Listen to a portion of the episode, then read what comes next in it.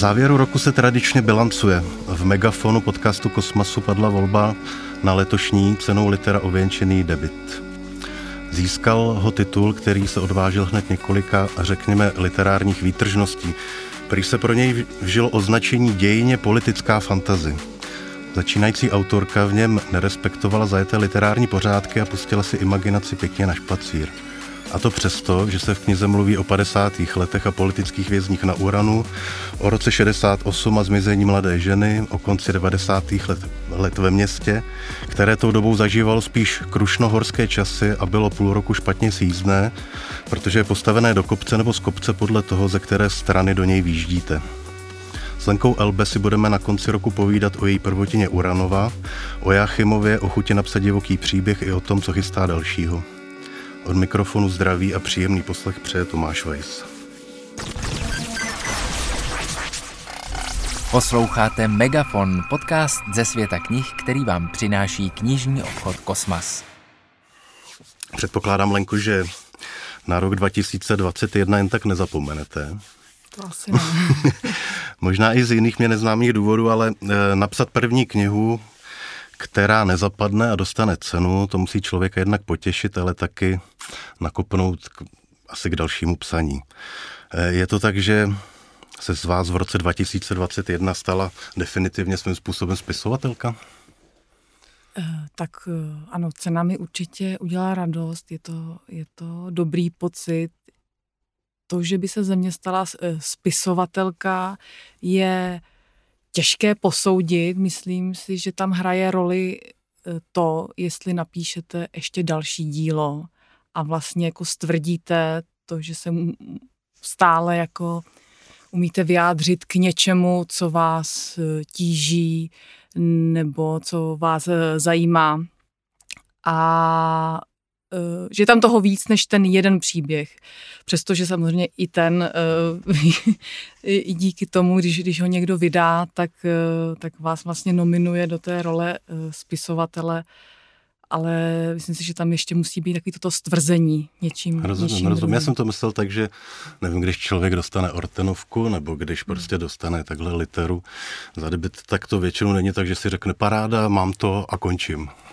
No, to určitě ne, to, no, to určitě ne. Tak já jsem to věděla vlastně, že budu psát dál i, kdy, e, i předtím, i kdybych tu cenu nedostala, tak bych se pokoušela, protože já už v době, kdy jsem měla e, stále ještě nedopsanou Uranovu, tak jsem už měla trochu rozepsanou další knihu. Už jsem jakoby věděla, e, kterým směrem se to bude, bude vydávat.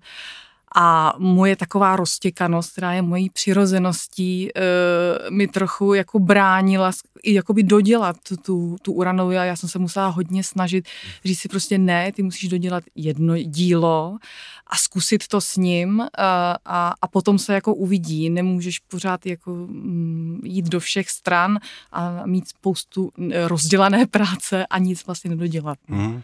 Dejme tomu, Uranova je venku, dejme tomu rok plus minus. Eh, zažila jste, předpokládám, různé reakce na tu knížku. A tak mě třeba napadlo, eh, eh, nebo nějaký k těm podstám, jestli třeba nejste náhodou už třeba čestnou občankou Jáchymova, nebo jestli nemáte nějaký takový nebo makový reakce třeba od politických vězňů na tu knížku, nebo, a to je vlastně taková podotázka, je, jestli už jsou nějaký překlady do jiných jazyků třeba, nebo něco takového se plánuje. Mm-hmm. Tak eh, reakce přímo z Jáchymova byly e, pozitivní. Vlastně tam už jsme i nějak do, dopředu jsme se snažili domluvit nějaké čtení, že uděláme a i tam padlo, že by se to mohlo udělat někde v dole, jo, autorské čtení. A to nedopadlo, protože, e, e, protože zatím asi, asi hygiena a tak? Zatím jsme ještě, bylo spousta těch covidových opatření a jako nedošlo na tou organizaci Stejně tak jako já jsem nebyla vůbec schopná říct dosud datum, kdyby se třeba kniha mohla pokřtít, protože to je nekřtěňátko. takže, takže i, i tady mám velký rest. Eh, takže co se týče tě, toho, eh, těch akcí veřejných, setkání se čtenáři, těch vlastně bylo jako hrozně málo. Já jsem byla uh, na Slovensku, naštěstí na noci literatury, kde jsem se setkala i se, se slovenskými čtenáři, což bylo skvělý. A, a protože oni čtou česky, takže tam není vůbec žádný problém, že tam vyrazí český spisovatel a čte tam v češtině, tak na pár nějakých slov všichni dorozumí a, a, a co jsem tak slyšela k českým knihám, se tam daří. Tak to je, to je bezva a, a, a byla, byla, bylo pár dalších čtení tady, ale, ale nic moc. Je, je to ten covid. Je, no. je to tak, jak to je, no. jasně. No. Ty, Nicméně, ty překlady? A ty překlady, ano, chystá se uh, polský překlad, takže kniha vyráží poprvé za hranice a bude to Polsko. A jestli půjde někam dál, to se zatím uvidí. Uh, ona byla uh, vybrána do loňského ročníku soutěže ceny Suzany Roth, což je překladatelská soutěž pro mladé překladatele do 40 let. Pořádá to vlastně České literární centrum a Česká centra. A to je skvělé, že existují vlastně mm, existují uh, úryvky v, v mnoha jazycích z té mé knihy a to možná tomu dává trochu víc šanci na nějaký překlad, uvidí se. No. Uh-huh. Uh, vy jste prý uh, hlavní dějový nápad dostala už asi před sedmi lety uh, a prý vás k němu vyprovokovala uh, komunistka stalinistka Semelová, která spochybňovala, jaký je jejím dobrým zvykem komunistický teror v 50. letech u nás. Tak jak to vlastně bylo? Uh, tak ona spíš podpořila, když jsem slyšela to, tohle, tohle uh, vyjádření, tak ona podpořila to, že jsem tu knihu nutně potřebovala dopsat. Já už jsem měla rozepsanou, protože můj, eh, můj děda, ten první, první impuls byl můj děda, který mi vyprávěl uh, o svém životě a on, on byl ročník 1910 a v 50. letech jako byl se ho ty všechny záležitosti se ho velmi týkaly, protože on byl ten kulak a vlastně se ho týkala uh, Združstevno, no, no, no, kolektivizace, kolektivizace ano. zemědělství. A protože on se do toho moc neměl, tak uh, nakonec byl zavřený na nějakou dobu a dostal se i do Jáchymova. Nejen tam, byl jako ve více věznicích. A dostal se i tam a on mi jako vyprávěl vůbec o tom, jak se tenkrát žilo a ale ne, nejenom o tom, jako o tom vězení, tomu bych řekla, že tomu se nevěnoval až tolik, protože co tam byla jenom dřina a, a, jako, mm, a v, byly to jako krutý jako vzpomínky. I když on měl vlastně štěstí, protože on byl nasazený na stavbu v tom Jáchymově a nemusel do dolu, což je velká výhoda pokud, protože eh, samozřejmě ze zdravotních důvodů je něco úplně jiného, když eh, tam sice v mrazu za strašných podmínek, ale, ale vozíte cihly a stavební materiál, než když musíte dýchat ty, ty, ty rubat uran, prostě rubat a dýchat radioaktivní splodiny, nebo jak tomu říct. Takže, takže samozřejmě to byl ten impuls eh, a já jsem se tomu vždycky chtěla jako nějak k tomu vyjádřit, protože mi došlo, že se tomu i málo věnuje ve škole. Já jsem třeba už v 90. letech byla na Gimplu a tam se jsme se taky jako moc nedostali k tomu, k těm 50. letům, i když už se to jako smělo vyučovat, tak jak to bylo, ale jako by nebyl na to čas, protože to, nezapadalo dobře do těch osnov. On je vždycky vůbec problém s těmi dějinami 20. století ve škole. Co tak jsem slyšela, už se to jako zlepšuje, ale ještě před deseti lety taky byly ankety mezi mladými lidmi a ptali se jich na, na uh, to, co se dělo třeba v 50. letech, nebo i na to, co se dělo, jak to tady bylo v 70. 80. a oni netušili vůbec. A tak to se taková skládanka, kdy si říkáte, já se tomu skutečně chci nějak vyjádřit a a jednou se mi zjevil ten příběh, protože já hrozně ráda kombinuju tu realitu a fantaskno tak jednou se mi to tak jako by zjevilo, jak bych, jak eh, bych se k tomu mohla postavit. A, a začala jsem ten příběh psát asi během tří měsíců jsem napsala takovou tu hrubou kostru, v takovým jako až jako rauši, vždycky říkám, že to byl takový rauš, protože byl, já jsem jako skoro neviděla, neslyšela a, a furt jsem ťukala.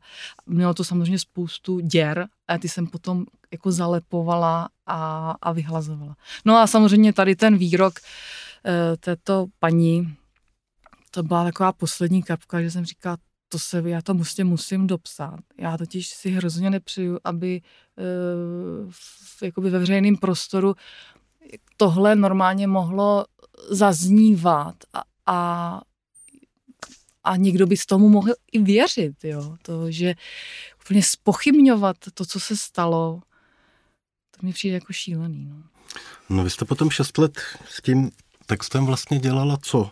Eh, rozepisovala scény, přidávala postavy, hledala tu správnou formu. Eh, já si to tak představuju, protože eh, je o vás veřejně známý, že jste prostě pracovala jako reklamní textařka nebo pracujete, mm. takže vy jste přes den psala slogany a po večerech bloudila Uranovým Jachimovem. Když by to šlo takhle každý večer samozřejmě.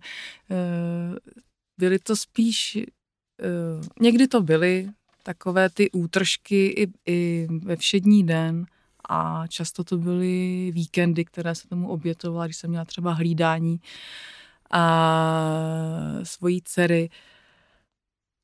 Šlo o to, že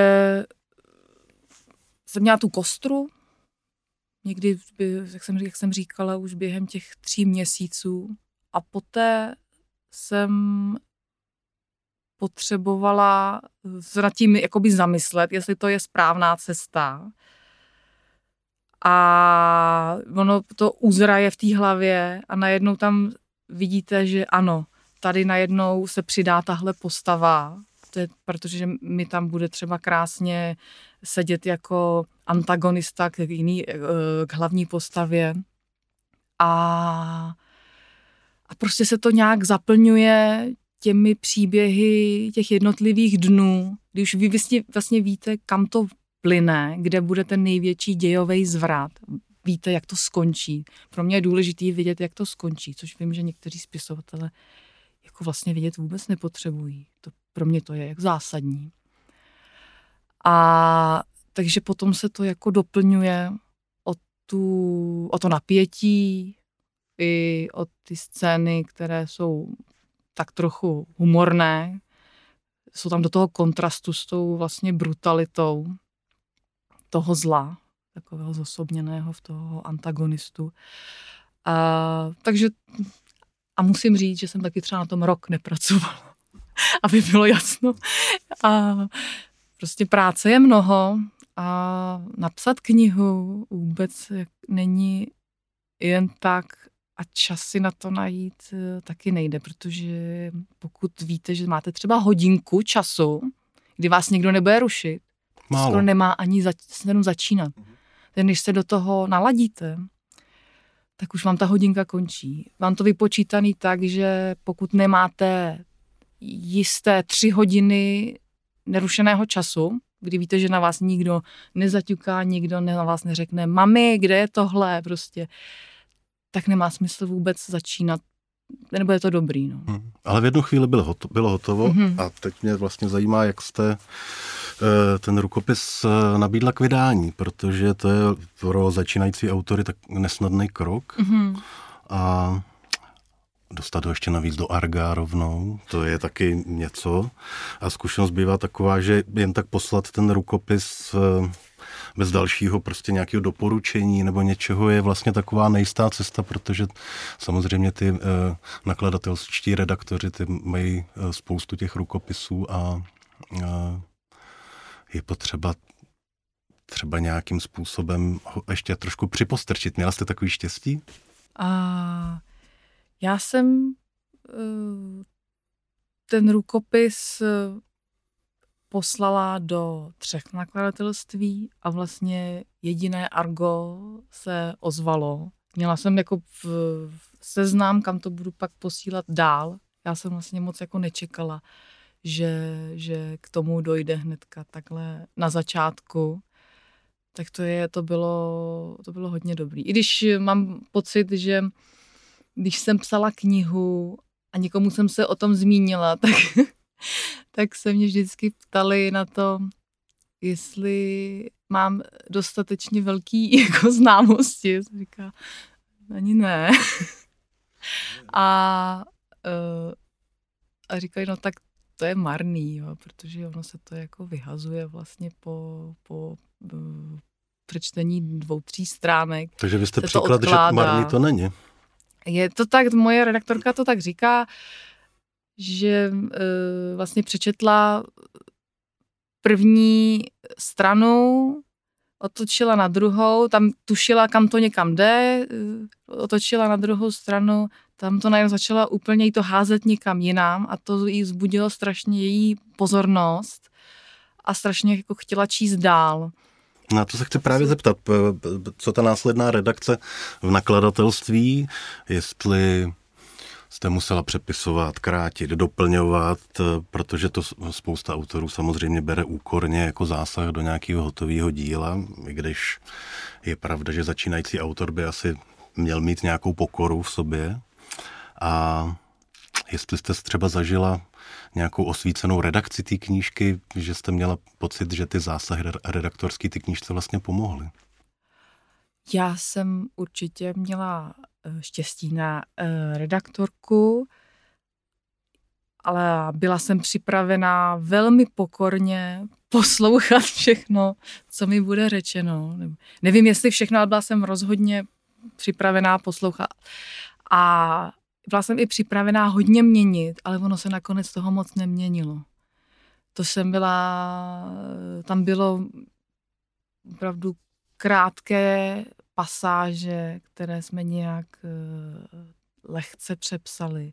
A dokonce se nic moc nevyhazovalo, ani výrazně nepřepisovalo tam bylo, jakoby v celém díle bylo spousta výborných poznatků. To jsem byla úplně ještě, to bych, já bych to v životě neviděla, tam ty, uh, ty drobné, drobné věci. Protože už, jak jste ponořen, ponořen v tom příběhu, Chce to jiný tak oči, tohleto, to, k tomu jste úplně jako slepý. A... To jméno redaktorky můžeme prozradit Ivanka Tomková. Ano, no, Ivanka Tomková, no. Ona, Ivan, ona říká, že jako nerada, když se zmiňuje. Jo, tak já tak, jsem jí to tak, už nechtěla dělat. Dobře, tak jsem pro, v tom jste nevinně, tu jsem provalil já. Ale ano, ano. Ona, takže její, poz, její, její uh, redakční poznámky byly úplně úžasné. A, ale jako, že by se tam toho měnilo hodně, to ne. Ale pomohla mi moc. Posloucháte Megafon, podcast ze světa knih, který vám přináší knižní obchod Kosmas. No teď je možná ta chvíle eh, pro čtenáře, kteří knihu nečetli, tak v nějakém rozumném rozsahu, aby nebylo porušený dobrodružství a, a napětí, tak eh, připomenout, eh, jak se ta kniha, jak ta kniha vlastně začíná, tu hlavní dějovou linku. Doufám, že jsem vás nezaskočil, že byste měla něco říct o vlastní knize, ale... Takže tak víte ten obsah, eh, jak píšou děti, eh, děti do čtenářského deníku ve škole. Příběh začíná. Ne, ne, ne. Uh, tak ocitáme se uh, v Jáchymově v roce 99 a přijíždí do něj Eh, britský turista Henry Ham přijíždí tam se svojí partnerkou uh, Suzanne, což je uh, angličanka, ale francouzského původu.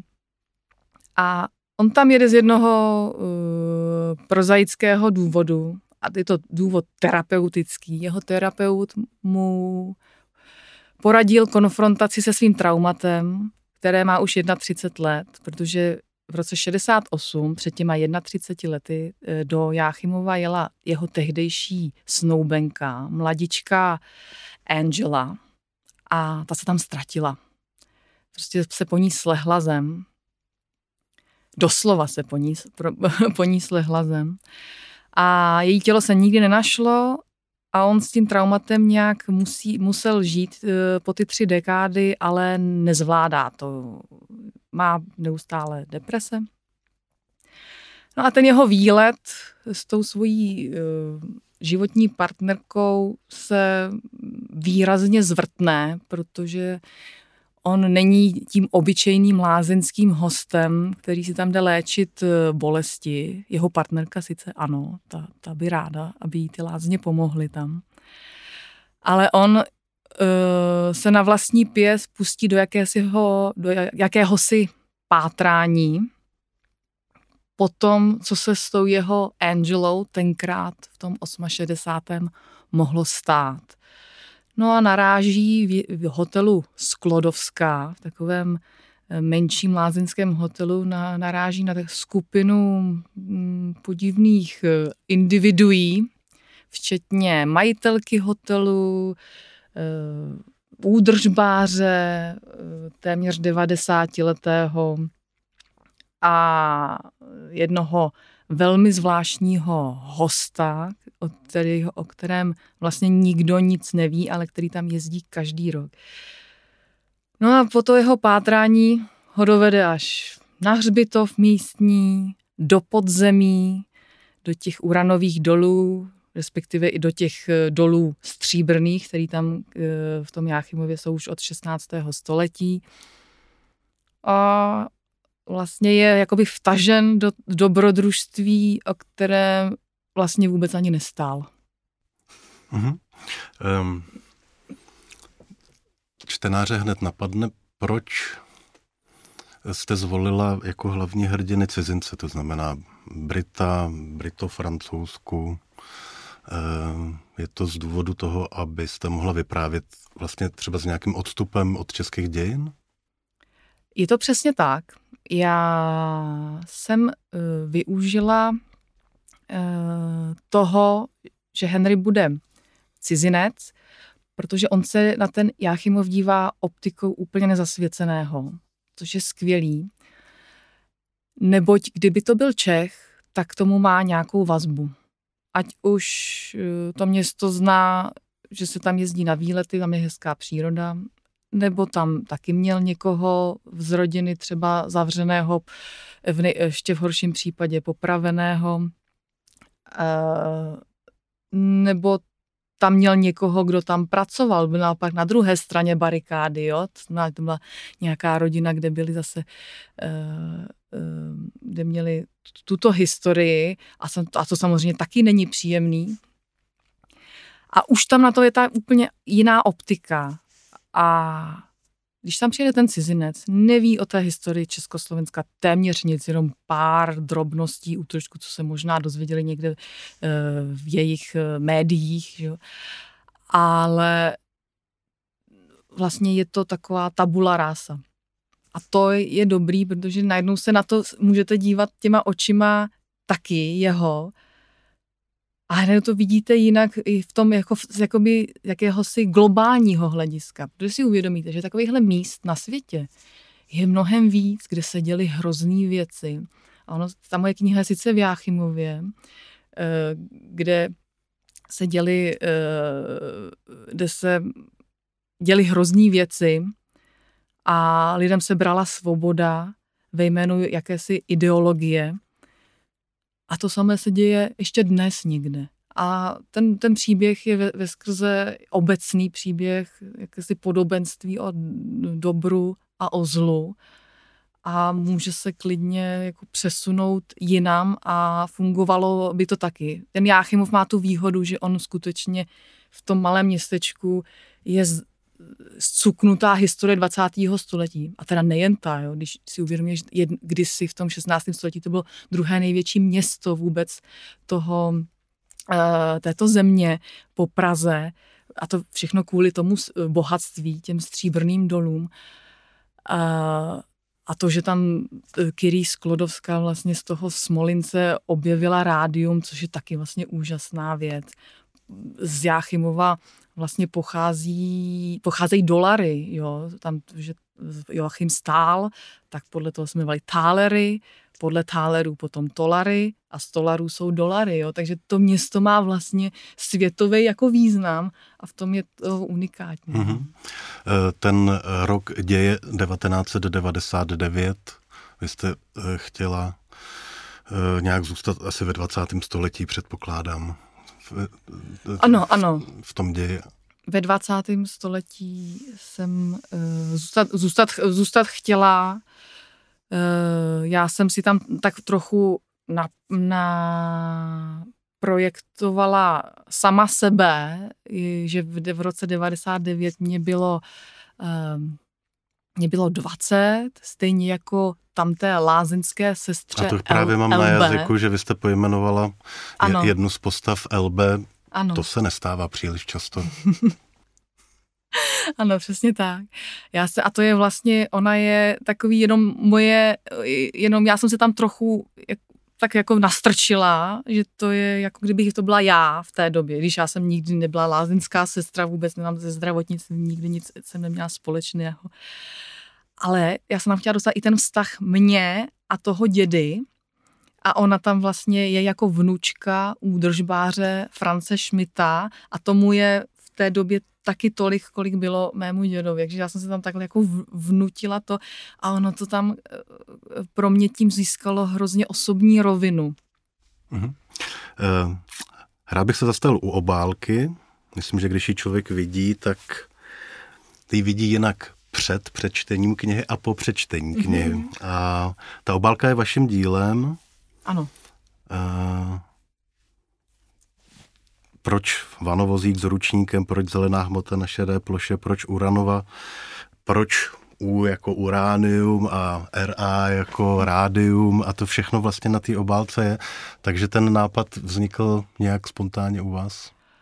Ano, ano, ano. Já jsem měla velkou představu o, o té obálce. Já mám hrozně ráda jednoduché věci, eh, takový jako minimalismus eh, v tom grafickém designu a věděla jsem, že tady chci eh, stvárnit ten kontrast, který skutečně je v tom Jáchymově. Je to zaprvé, je to zaprvé lázeňské město, které vlastně má dávat lidem naději, že se zbaví bolestí a mají si tam vlastně odpočinout, zrelaxovat, ale zároveň je to město s tou temnou historií.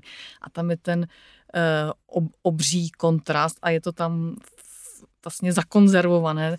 A tak e, je vlastně na té obálce ta lékárenská dóza a v ní jsou zakon, zakonzervované ty dva kontrasty. Proto je tam ta vana, vlastně ty lázně, ale jsou na podvozku důlního vozíku, e, přehozený ručník má jakoby vlákna z, z osnatého drátu a v té vaně je, je smolinec, který tam je trochu zvýrazněn, i tou, smolinec je normálně černý, ale je tam ještě zvýrazněn částečně tou, tou zelenou, což už je vlastně eh, jakoby ta, ta uranová barva. Hmm. To se moc často nestává, že by si začínající autor, debitant, mohl v nakladatelství prosadit vlastní obálku. Já jsem teda o tom ještě neslyšel, takže možná v tomhle to máte nějaký prvenství, ale... Uh, taky, taky to bylo o tom, že jsem to zkusila. Zeptala jsem se, že mám uh, nápad. Bylo mi mm, jako taky nejdřív jako řečeno, to tak se moc jako nedělá, ale zkus, zkus, zkuste to poslat. Poslala jsem a bylo mi řečeno, tak jo. Úžasný.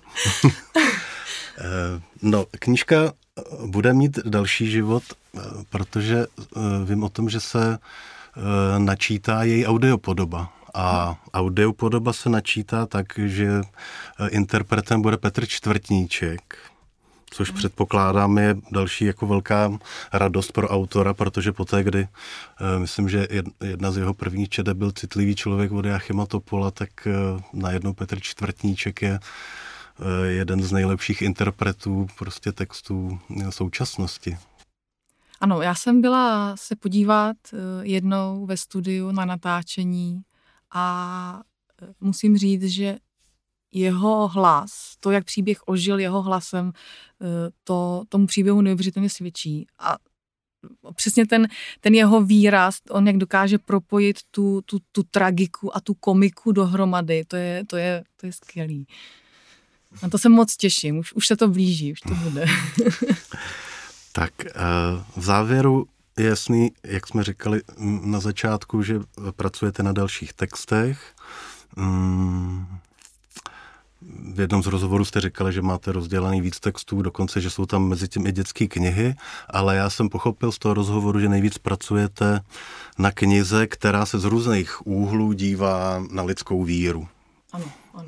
Na víru náboženskou, ale na to, proč lidi něčemu věří a něčemu nevěří, proč vlastně ta víra je někde silnější než fakta a tak dále a tak dále. Tak k tomuhle projektu, jestli se něco může říct případně, no. kdyby tak mohl být? Uh, to si myslím, že uh, bude tak ještě chtít dva roky, si myslím, abych to dokončila. Tam záleží na tom, co se všechno bude dít uh, samozřejmě s prací a vůbec s životem kolem. Přece jenom je to trochu luxus uh, psát tu knihu nebo najít si čas na psaní, uh, psaní té knihy.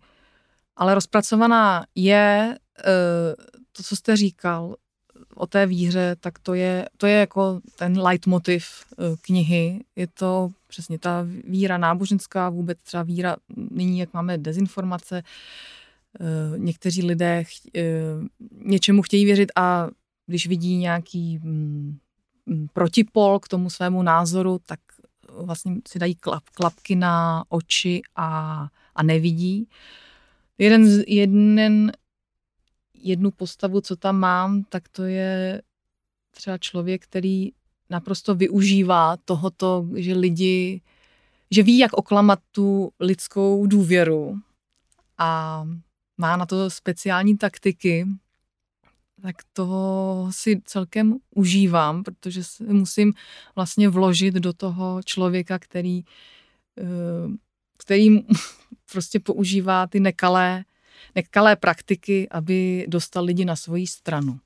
A je vždycky těžký. To i v Uranovi bylo těžké, když jsem psala toho antagonistu, tak ať tady dělá něco, co se mi strašně jako příčí, tak je z toho člověku trochu nevolno tady z tohohle to bude asi takový, eh, to bude podobné asi. Ne a možná až tolik, protože tady nejde úplně o životy, no i když částečně taky, ale, ale není to až tak, eh, až tak drsný jako v té, v té Uranově. Budete víru a nevíru a tak dále opět kombinovat s fantazy? Určitě, určitě tam bude a, a, a dost, dost výrazně. Já to asi jinak neumím.